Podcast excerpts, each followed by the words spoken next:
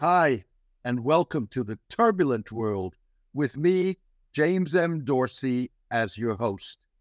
Increasingly, muzzling political freedoms beyond national borders is part of an autocrat's toolkit.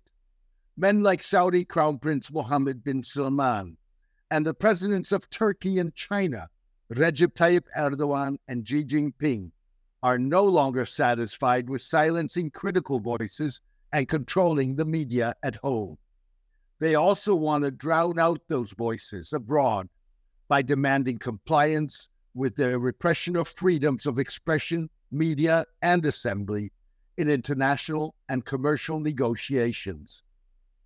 Last week, U S Senate investigators discovered a non-disparagement clause that could be interpreted as preventing the P G A Tour and players from criticizing Saudi Arabia, tucked into a framework agreement that would merge the sport's main flagship tournament organizer with LIV Golf, a Saudi-backed rival startup owned by the Kingdom's Sovereign Wealth Fund, the Public Investment Fund.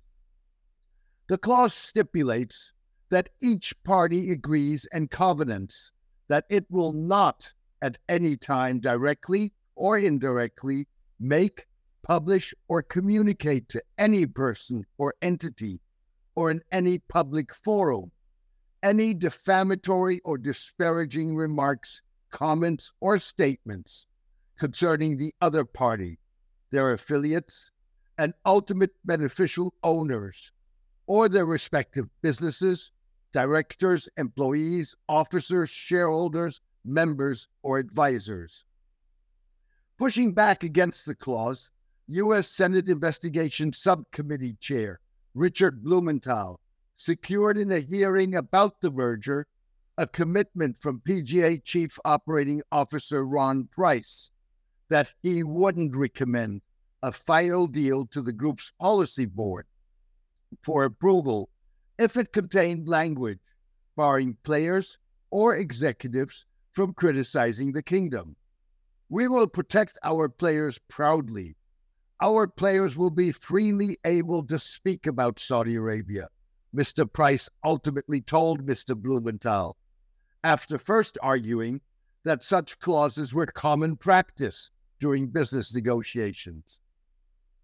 Last month, sports journalist Karim Zidane disclosed in a co-authored New York Times article that soccer superstar Lionel Messi had signed a contract with Saudi Arabia with a similar clause. Mister Blumenthal's push reflected widespread concern that Saudi Arabia was using its financial muscle for investment in a broad range of sports that would distract attention from the kingdom's abysmal human rights record, squash criticism, and shape the dominant narrative about the country. Mister Blumenthal noted the two thousand eighteen killing in Istanbul of Saudi journalist Jamal Khashoggi. To be sure, reputation is one driver of Saudi sports investments, including the acquisition of English Premier League club Newcastle United, some of the world's foremost soccer players, Formula One racing, esports, and possibly tennis. More important drivers may be Mister bin Salman's economic diversification plans, involving creating a sports and entertainment industry, turning the once secretive kingdom into a tourist hub and attracting foreign investment. Public health, too, is a driver in a country with some of the world's highest diabetes and obesity rates. Even so, non-disparagement clauses in Saudi sports contracts are part of a broader autocratic overt and covert attempt to squash dissent abroad, control the narrative beyond the borders of their legal remit, and force other countries and foreign entities to abide by their definitions of terrorism that often are designed to criminalize nonviolent dissent and freedom of expression and belief. In recent negotiations over Swedish accession to NATO, Turkish President Erdogan unsuccessfully attempted to force Sweden to ban Kurdish protests in violation of Swedish law, which guarantees freedom of expression and assembly.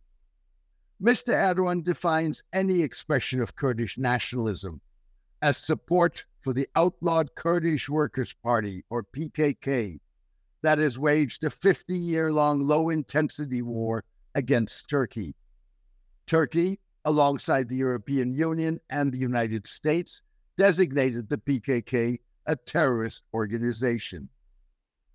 Among autocrats, Mister Xi may be the most strategic and aggressive in attempting to control the narrative.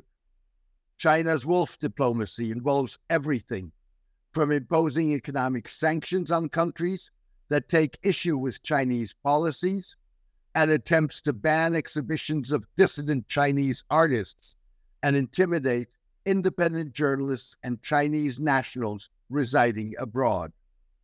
In Africa, China dominates the shift from analog to digital television and has launched television satellites and networks of fiber optic cables and data centers to control news production and transmission. Similarly, China has successfully sought to gain control of Chinese language media abroad, with Singapore standing out as a rare exception. China has drastically expanded its control over Chinese language media in many countries, making it almost impossible for Chinese language readers and viewers to get impartial sources of information about Beijing, said Joshua Kurlantzick, author of a book on China's global media strategy.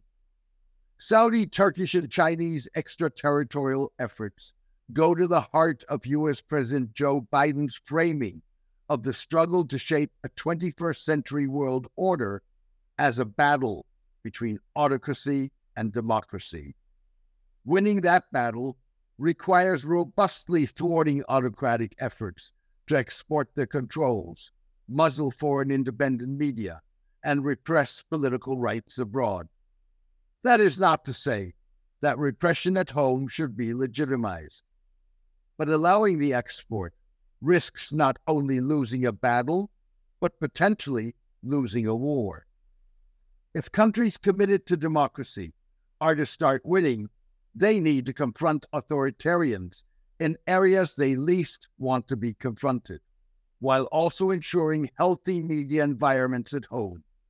Independent media needs to be at the core of that effort, said James Deane, head of policy at B B C Media Action, a B B C charity, and co-founder of the International Fund for Public Interest Media. Thank you for joining me today. I hope you enjoyed today's column and podcast. The Turbulent World with James M. Dorsey depends on the support of its readers. For the past twelve years, I have maintained free distribution as a way of maximizing impact. I'm determined to keep it that way. However, to avoid putting up a paywall, I need the support of a core of voluntary paid subscribers to cover the cost of producing the column and podcast. If you believe that the column and podcast add value to your understanding and that of the broader public, please consider becoming a paid subscriber. You can do so by clicking on Substack on the subscription button at w w w dot james m dorsey dot substack dot com and choosing one of the subscription options. Thank you, take care, and best wishes.